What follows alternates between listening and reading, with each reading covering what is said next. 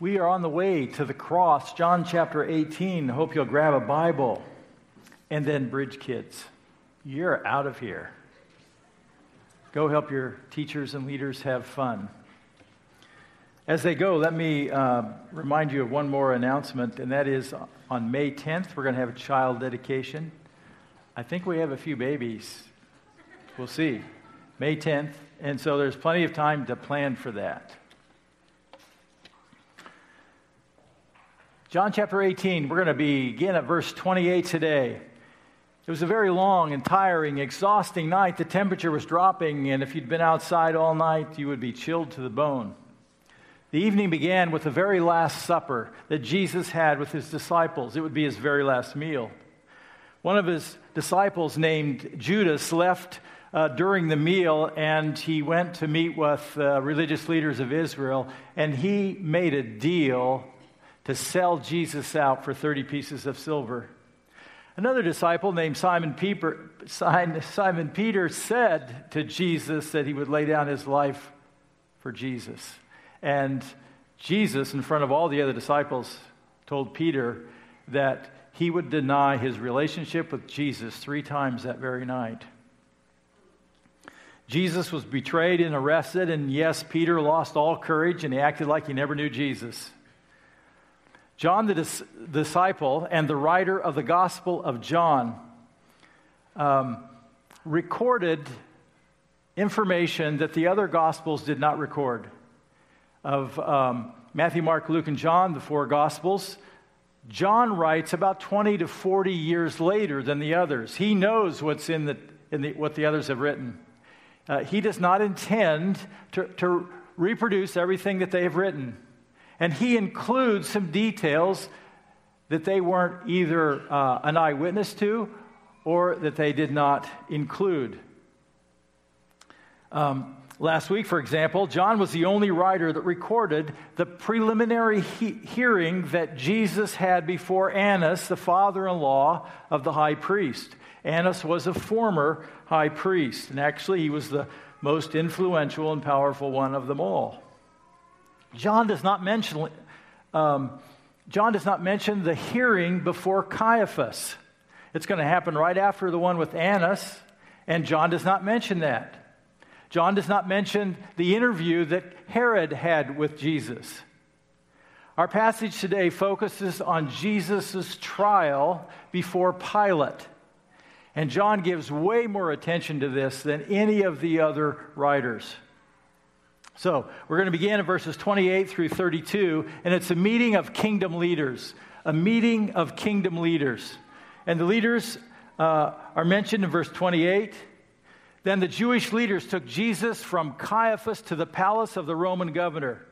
So the Jewish leaders, Sadducees, the Sanhedrin, the Pharisees, they take Jesus, they leave Annas' house, Annas' compound, and they take uh, them take Jesus to Pilate, to Pilate's headquarters. Now, Pilate didn't live here year round. Pilate lived in Caesarea, but he came to Jerusalem for important religious festivals when the city was bulging with people from the outside.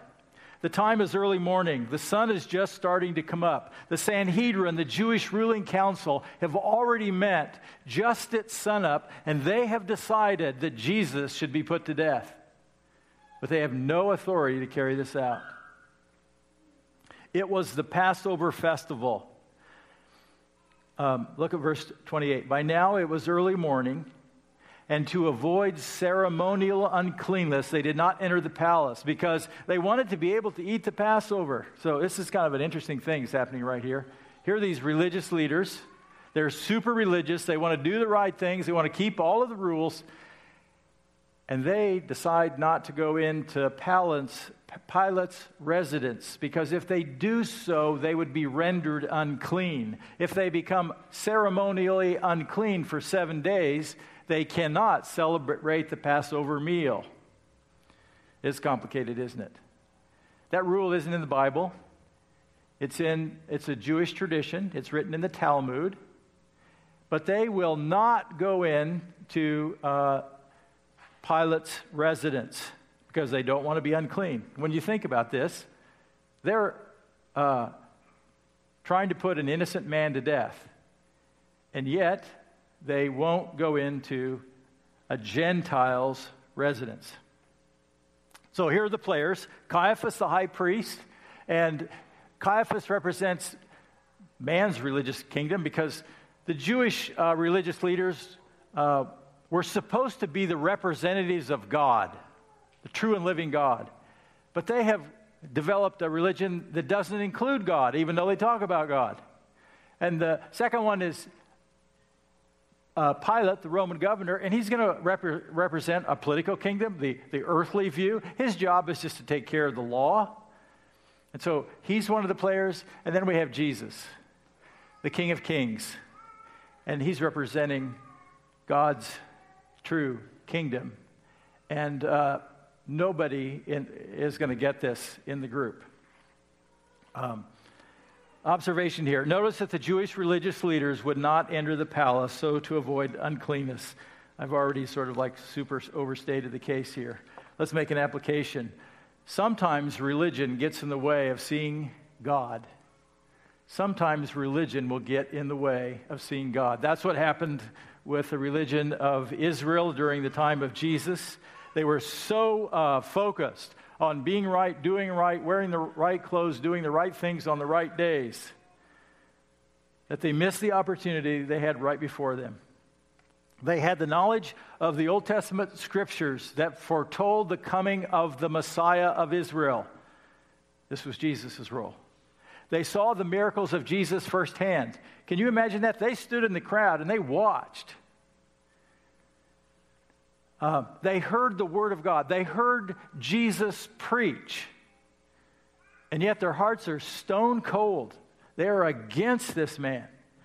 They had an opportunity to interview G- Jesus and question him firsthand, but they miss it. They are se- their self righteous pride and tradition keep them from the truth. Now, traditions aren't always wrong. You know, there are a lot of, if, if you travel around the U.S., there are a lot of traditions that are related to the church, and related to Christianity. And, you know, traditions aren't wrong or bad necessarily. They're only a problem when they keep you from the truth, when they, when they keep you from uh, following Christ and, and obeying Christ. That's when they become a problem. It doesn't make a difference if you have stained glass windows, if you have a, a steeple, if you have wooden pews, if you wear certain clothing. It doesn't matter. It's about following Christ. Sometimes religion gets in the way of seeing God. Verse 29, the meeting. So Pilate came out to them and asked, What charges are you bringing against this man? This is kind of interesting because Jesus was taken to Pilate's residence. Jesus is on the inside uh, where he would normally be for a trial. And uh, Pilate has to come outside to talk to the Jewish people. Why? Because they won't come inside, which would be normal. So Pilate comes out to them. He lowers himself to be available to them, and he gets right to business. He's very practical. And what are the charges? I mean, this is about Roman law. We don't mess around. We don't have time for small stuff. Let's just talk about the law. Let's do it. Let's apply it. Let's get it done with. The reason, uh, verses 30 through 32, um, if he were not a criminal, they replied, the Jewish leaders, we would not have handed him over to you. The Jews began with an assumption, the Jewish leaders, the religious leaders, they begin with the assumption that Jesus is guilty. In Luke uh, chapter 23, verse 2, uh, at the trial before the ruling council, this is where Jesus was, was um, condemned to death on the, on the part of the Jewish leaders. They accused Jesus of insurrection, not paying taxes, and he claimed to be Christ, of all things, a king. Verse 31 Pilate said, Take him yourselves and judge him by your own law. This is kind of a put down of Pilate uh, to the Jewish people. Number one, they have no authority to execute anyone. So he's just telling them something that they have no power to do. Um, And the truth is, Pilate saw this as such a minor thing, it shouldn't even be bothering uh, Roman, uh, uh, Roman law. It's not about Roman law. And then the Jewish people come back, but we have no right to ex- execute anyone, and that is exactly true. This took place to fulfill what Jesus had said about the kind of death he was going to die. A lot of stuff happening here, right? In the first century, the uh, in the Old Testament, the way that capital punishment was carried out. If somebody was guilty of a crime deserving of capital punishment, they could be stoned to death by the community. In the first century, Rome ruled the world and they ruled Israel, and um, no one can carry out capital punishment in the Roman Empire except the Romans under Roman law and Roman authority. So, Jesus had predicted that he would be crucified. Normally, if it's the religious leaders, it would be stoning to death. Jesus predicted that on several occasions before this that he would be crucified. This took place to fulfill what Jesus had said. How did the Romans execute? Crucifixion. Classic. It didn't exist in the ancient world, it existed primarily during the Roman Empire. That is um, fairly modern when you look at ancient history. Here's an observation the Jewish religious leaders self righteously assumed that Jesus was guilty. They just assumed they were blinded by their pride. They just assumed that Jesus couldn't be the Messiah. He didn't have the credentials they were looking for. He didn't say the words they were looking for. He wasn't dressed. He didn't have the education that they were looking for. Here's an application for us be careful about prejudging people. Be careful about placing your assumptions and expectations on others. Be careful to filter your judgments through Scripture. Be careful that you just don't judge someone by their dress. They may dress differently than you. Um, they may have too many piercings. They may have no piercings and not cool. They may have funky hair. They may have no hair.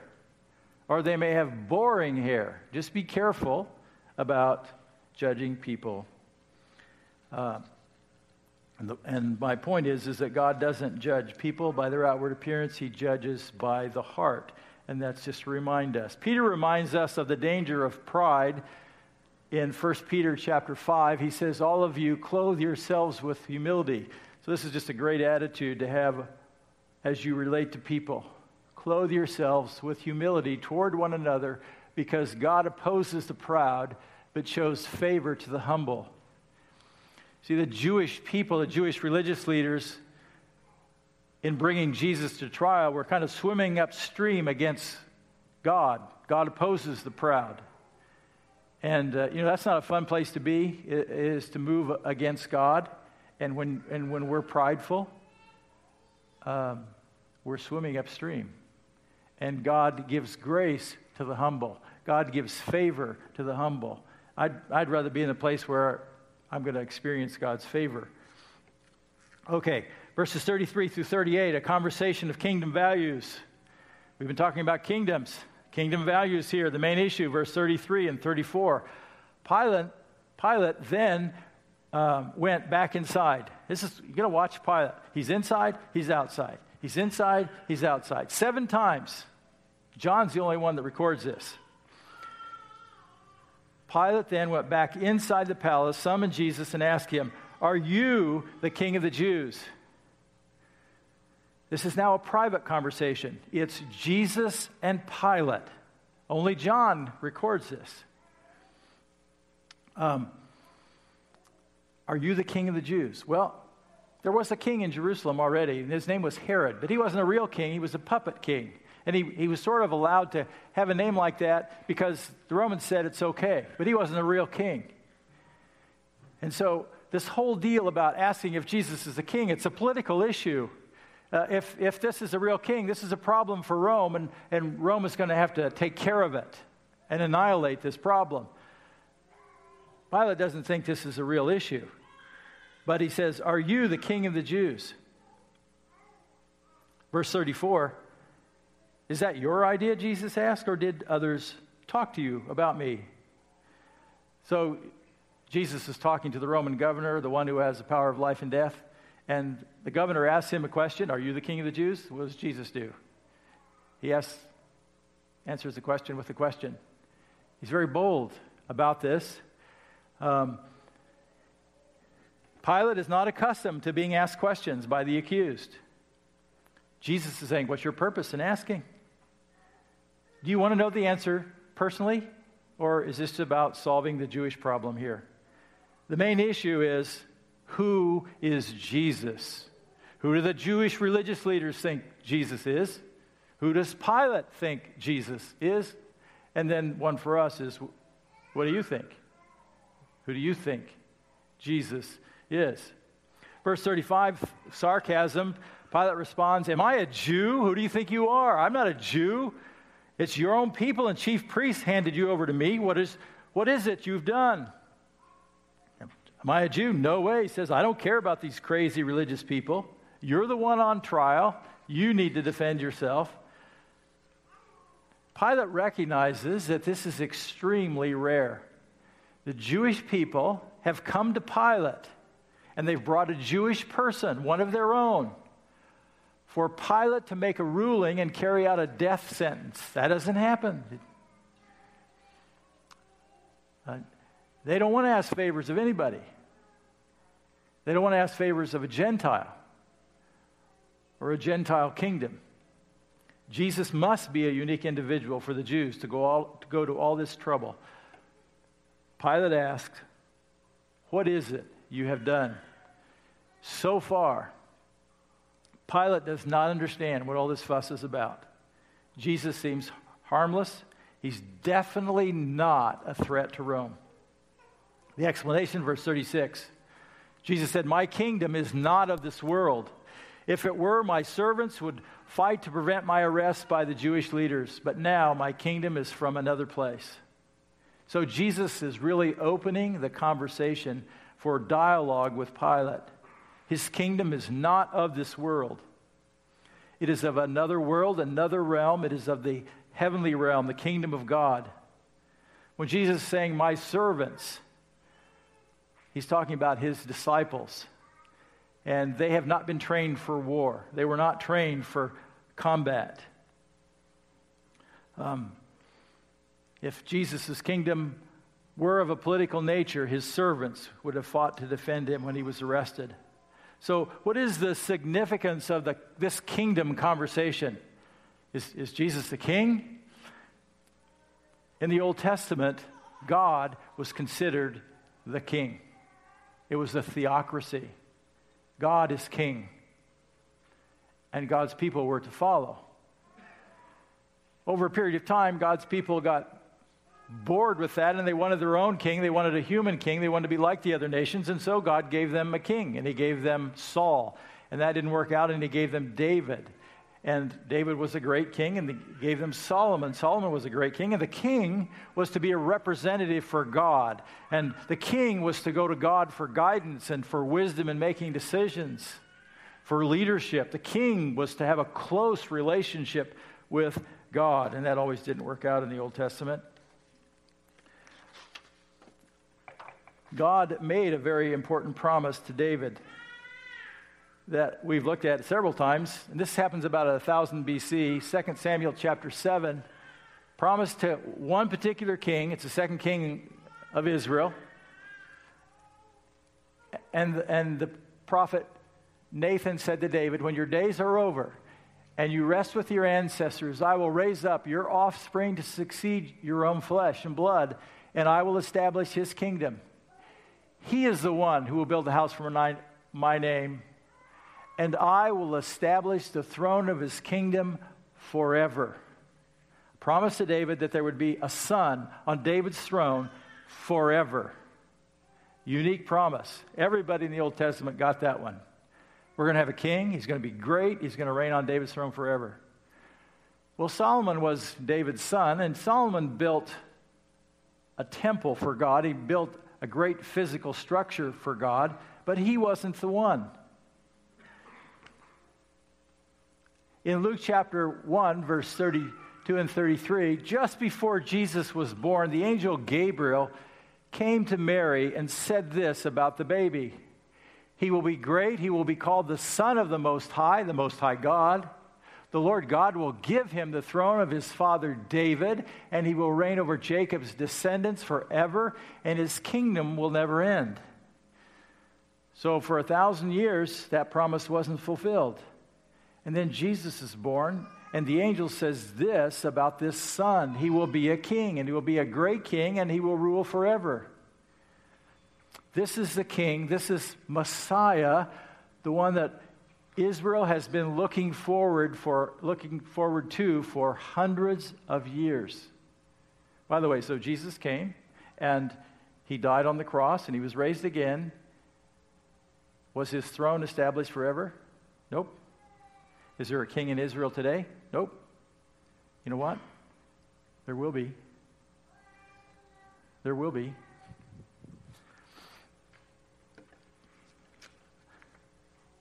Verse 37, John 18 37, the identification, you are a king then, said Pilate. Jesus answered, You said that I am a king. In fact, the reason I was born and came to this world is to testify to the truth. Everyone of the side of truth listens to me. Pilate is looking for something that will incriminate Jesus or uh, exonerate Jesus. Jesus acknowledges the purpose of his birth. He gives Pilate clues of his pre existence before birth, that he, he came to this earth. He existed before he came. His reason for coming to the world was to make known the truth. This is his purpose. This is why he showed up. He came to uh, explain the Father, to reveal the Father. Pilate now has an opportunity to know the truth. Think about this. Before Pilate stands Jesus. Jesus can answer any question that Pilate has. Pilate has an opportunity to know the truth, to find out the deepest answers to the deepest questions of his heart. Uh, Pilate is not interested. Um, the Apostle John later writes this about Jesus. I saw heaven standing open. So we're going to we jump. Same writer, the same one who wrote the Gospel of John, writes the book of Revelation. This is just a few years later that John writes this. And he knew Jesus, he saw Jesus be raised from the grave, and now we go into the future and we come to the end of history, and this is what John says about Jesus I saw heaven standing open, and there before me was a white horse whose rider is called Faithful and True. With justice he judges and wages war. His eyes are like blazing fire, and on his head are many crowns. He has a name written on him that no one knows but himself. He is dressed in a robe dipped in blood, and his name is the Word of God. Anybody recognize that name, the Word of God? It's John chapter 1. It's the name for Jesus. Next slide. The armies of heaven were following him, riding on white horses and dressed in fine linen and, linen and white and clean. Coming out of his mouth is a sharp sword with which to strike down the nations. He is going to execute judgment with his words. Coming out of his mouth is a sword. He's going to execute judgment. He created the heavens and the earth by speech, the word of God, and he will bring judgment by his word. He will rule them with an iron scepter. He treads the winepress of the fury of the wrath of God Almighty. On his robe and on his thigh, he has the name written King of Kings and Lord of Lords. That is Jesus, King of Kings and Lord of Lords. This whole kingdom talk. Are you a king? This is him. This is who he is. Pilate deflects uh, Jesus in verse 38. What is truth? retorted Pilate. Pilate had the opportunity to know the truth and he deflects the opportunity. This is a, he's a classic skeptic. He's probably dabbled in philosophy like many of us. You know a little bit. You like to, you like to dialogue, you like to argue with people a little bit. That's Pilate. And he, what is truth? He had a chance to know the truth, and now he's just going to be the skeptic. Early in Jesus' ministry, Jesus had this to say about truth. John chapter 8, Jesus said, If you hold to my teaching, you are really my disciples. Then you will know the truth, and the truth will set you free. Jesus said, If you follow, you're going to come, uh, come into an understanding of truth. And as you follow, the truth is going to set you free free from sin, free from addictions.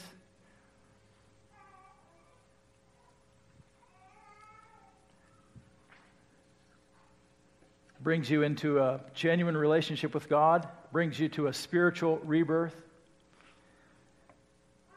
Hours before Jesus' meeting with Pilate, just hours before this meeting with Pilate, John chapter 14, verse 6, Jesus said, I am the way and the truth and the life. No one comes to the Father except through me. Jesus said, I am the way, I am the truth. That's why he came.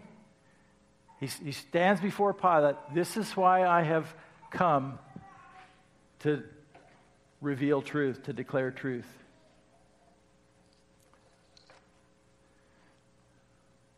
Verses uh, 38 and following a collision of kingdom politics. This is number three if you're following on the outline, and I always encourage you to do that. This is about the politics of Israel and the politics of Rome intersecting with the plan of God. We see nego- negotiations in verse 38. With this, he went out again to the Jews and gathered there, and he said, I find no basis for a charge against him. But it is your custom for me Pilate says, to release to you a prisoner at the time of the Passover. Do you want me to release the king of the Jews? Pilate changes the venue from the inside to the outside. He announces his viewpoint. This man's innocent. I have no basis of a charge against him. He decides to engage the audience in the decision. He does not want to execute Jesus, an innocent man. He refers to the custom of releasing a prisoner at Passover. Just a, it was a custom that took place in Israel. Pilate assumes that Jesus is so popular, if he just offers this, that they're going to they're going to want to free Jesus. And he miscalculates. Um, they shouted back, no, not him. Give us Barabbas. Now, Barabbas had taken part in an uprising. Uh, Barabbas was a rough character, he was a violent character. Uh, he, was, he was in jail for murder, and uh, he was an insurrectionist. He was viewed as a rebel. And uh, sure, he was popular with some people, but Pilate just assumed that they would call for Jesus' release. But there was something going on in the crowd, and the Jewish leaders present had incited the crowd uh, and led the crowd in this uh, freeing of Barabbas. Here's an observation the impassioned Jewish audience chose to release a criminal over Jesus. And Mark 15 states that Barabbas had committed murder. Application for us don't be surprised when religious people reject Jesus as the only way of salvation. Don't be supply, surprised when religious people reject Jesus.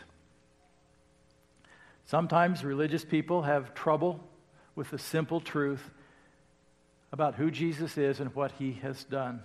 Sometimes good people who do good things have trouble with simple truth of the gospel of Jesus. The message of the Bible is not be a good person and you will go to heaven. The message of the Bible is not be a religious person and you will go to heaven. The message of the Bible is not believe in God and be good and you will go to heaven. The message is not um,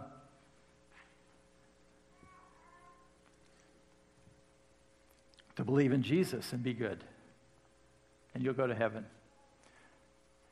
The message of the Bible is all have sinned and fall short of the glory of God.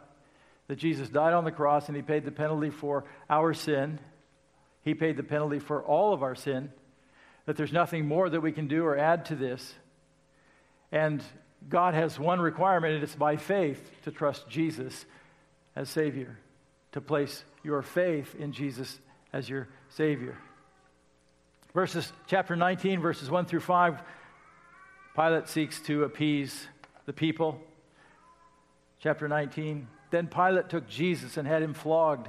The soldiers twisted together a crown of thorns and put it on his head. This is going to be a horrible thing. John just mentions it in one sentence. Pilate took Jesus and had him flogged. Um, I won't spend time uh, going through all the details. Very simply, a flogging was taking um, a whip that had nine leather tails, and the tails were embedded with uh, sharp metal or uh, bone, and it was used to rip open the victim's back. And sometimes victims died with flogging or scourging. Um, it was a very violent precursor to crucifixion. Um, soldiers twisted together a, a, a, crown of thorns. They're going to make fun. They mock Jesus. They, they put a crown of thorns on his head as if he's a king. They clothed him with the purple robe. They, they take one of, a, one of the soldiers' old robes and they used this purple robe as the Romans wore red. And when they got old and faded, they looked a little more purple. And that's what they put on Jesus. And they went up to him again and again, saying, Hail, King of the Jews. And they slapped him in the face. This was total humiliation. Verse 4 Once more, Pilate came out. There it is again. Inside, outside. And he said to the Jews that gathered there, Look, I'm bringing him to you to let you know that I find no basis for a charge against him. He continues to see Jesus as innocent. When Jesus came out, verse 5, wearing the crown of thorns and the purple robe, Pilate said to them, Here is the man. Here is the man. This is a pathetic picture of Jesus. He's beaten, he's bloody, he's exhausted. He probably can hardly stand, and it's as if, out of sympathy, the Jewish people should change their mind to see uh, that he doesn't deserve this. And that's kind of what uh, Pilate is trying to accomplish here. Observation the very powerful and secular military made fun of Jesus and viewed him as weak. Application for us don't be surprised when very powerful and influential people make fun of Jesus. It's fairly common in our world for those who have control and power to uh, belittle Christianity and see Christianity as weak. We have government leaders and university professors um, those in law that have little time for Jesus, entertainers. This is what really impacts our, our, uh, our thinking. Entertainers, musicians, actors, comedians. Jesus is weak. Jesus is silly.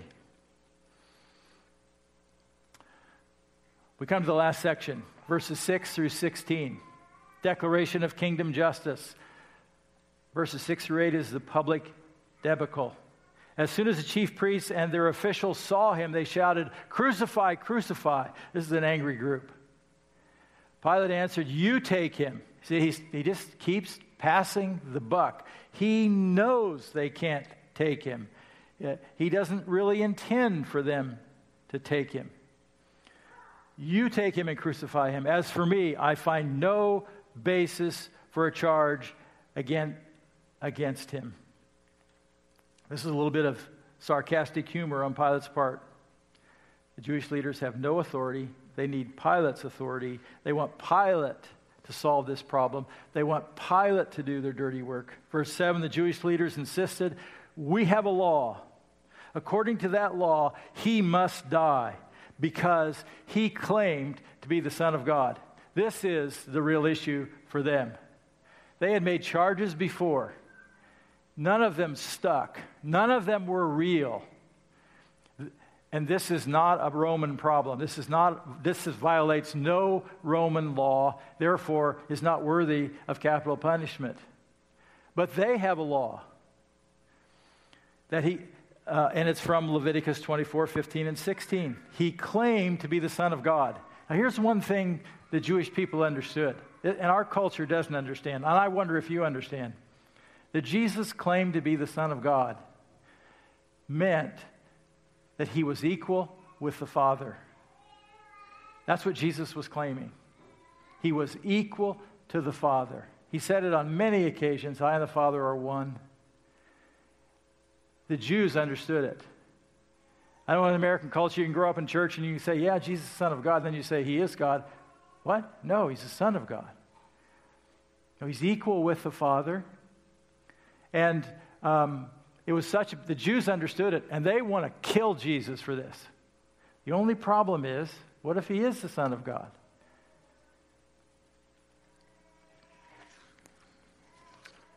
Verse 8 When Pilate heard this, he was even more afraid.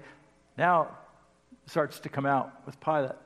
Pilate is fearful, and he's been fearful the whole time. He's fearful for a number of reasons. His wife has already had a bad dream about Jesus, and she was afraid. He didn't want to execute an innocent person. That's a good reason. Um, he feared that this demonstration with, the, with his Jewish audience and these questions about his leadership and his inability to handle a rebellion like a king, he, he, he was concerned um, that this wouldn't go well. He was afraid of what might happen. He might lose his job. Verses 9 through 11. The private questions, questioning. The venue changes again. He went back inside the palace. Where do you come from? So this, he's talking to Jesus alone. He asked Jesus, but Jesus gave him no answer. Do you refuse to speak to me? Pilate said. Don't you realize I have the power either free you or to crucify you? So Pilate is nervous. He feels a great deal of pressure. Uh, he wishes Jesus would give him more information. Uh, not because Pilate wants to know Jesus in a personal way, but so that he can help Pilate get off the hook with, with this, this Jewish problem. Verse 11 J- Jesus answered, You would have no power over me if it were not given to you from above. That's pretty bold of Jesus. He's saying to the Roman governor, You would have no power over me. Power was given to you by the power of heaven. And Jesus is there because that's what God's plans entail. And it's not because the Jews have authority or the Romans have authority. Therefore, the one who handed me over to you is guilty of a greater sin. Pilate will be guilty of putting Jesus to death. Judas will be guilty of putting Jesus to death. And Caiaphas will be guilty of putting Jesus to death. And I would suggest that Judas and Caiaphas are going to be more guilty than Pilate but they're all guilty. Public decision, verses 12 through 16. From then on, Pilate tried to set Jesus free. You know, he's really waffling. But the Jewish leaders kept shouting, If you let this man go, you are no friend of Caesar. Anyone who claims to be a king opposes Caesar. Eh, Pilate went back outside for this conversation. This is a, these are fighting words here. A friend of Caesar is a very important concept. It's like a technical term. If you were a friend of Caesar, you were uh, on an inner circle, you, were, you had benefits and privileges that other Romans would not have. Um, you were a privileged person, and you would have a special relationship. You would be viewed as a loyal friend of uh, Caesar. The danger for Pilate is to have his name associated with not taking care of loyalty to Rome. Uh, the danger for Pilate is not to deal with someone who claims to be a king and opposes Rome. Verses 13 and 14. When Pilate heard this, this is going to seal the deal. He brought Jesus out and sat down at the judge's seat. When Pilate sat down, that means deliberations are over. Now comes my decision. He brought Jesus out and sat down on the judge's seat at a place known as the stone pavement. So here's the deal Pilate is sitting at the judgment, the Roman judgment seat. Who is before him? Jesus Christ standing before him. Pilate is about to pronounce a sentence of death on Jesus. How weird is that? Pilate will one day stand before Jesus at Jesus' judgment seat and be responsible for this. He sat down on the judge's seat and placed down known as the stone pavement, which in Aramaic is Gabbatha. In that day of preparation of the Passover, it was about noon. Here is your king, Pilate said to the Jews. He had been reluctant, he'd been goaded into this action. Now it was time for judgment. But they shouted, Take him away, take him away, crucify him. The crowd is livid with anger, the very thought of Jesus being king. Uh, Shall I crucify your king? He's still playing the game, he's still trying to find a way out. Shall I crucify your king? Which brings the Jewish leaders to a very bold statement We have no king but Caesar. We have no king but Caesar. They were supposed to have a king who was God, and they have no king but Caesar. And the chief priests are the ones who answered. Verse 16 finally, Pilate handed him over to be crucified, so the soldiers took charge of Jesus. Pilate gave up. He never stood his ground. He didn't want to lose his job. He gave in to political pressure over justice. Now the execution will take place. The problem is what do you do with Jesus? That's been the problem of the whole passage. What do you do with Jesus? You're going to crucify him, You're going to find a way out. Jewish people didn't want him. Pilate didn't want the problem. Pilate didn't think he was guilty. What do you do with Jesus? Pilate didn't know what to do with Jesus. He was undecided all the way through. The question is, is what will you do with Jesus? What have you done with Jesus? Maybe you've become a follower of Jesus. What do you do with Jesus? Is he your Lord? Are you following him? Is he your Lord?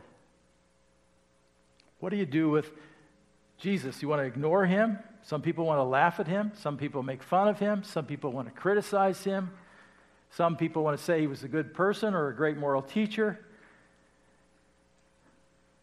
Was he Savior of the world? What do you think? I'm going to close with one passage for us to look at. It's Romans 6:23. This passage contains both good news and bad news. It starts with the bad news. For the wages of sin is death. The bad news is there's an assumption that we are sinners. And that's what Romans 3:23 says, for all have sinned and come short of the glory of God. That means all people everywhere have sinned. And there are consequences.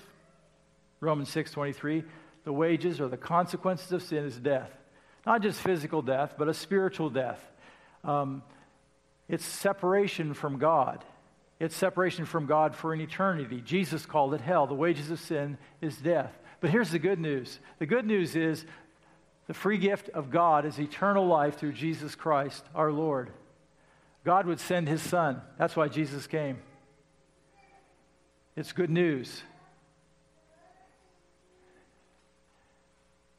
and he, and he offers a gift of eternal life in Christ. Romans 5 8 says, But God demonstrated his own love toward us in this while we were yet sinners, Christ died for us. He took our place. That's good news. And the simple responsibility he's given to us, the simple requirement for us, is to believe that message, to believe that Jesus, who Jesus is, and that he died for us, that he died for you, that he died for me. Acts 16:31 says, "Believe on the Lord Jesus Christ, and you will be saved." It's that simple. That's how you begin to follow Christ. Let's stand together and pray.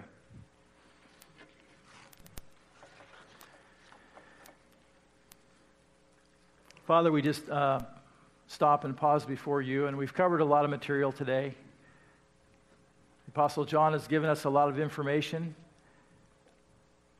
about what led up to the death of Jesus. Father, may we um, appreciate what you have done for us, how much you loved us, and that you still love us, that you would send your Son. May we not take it for granted.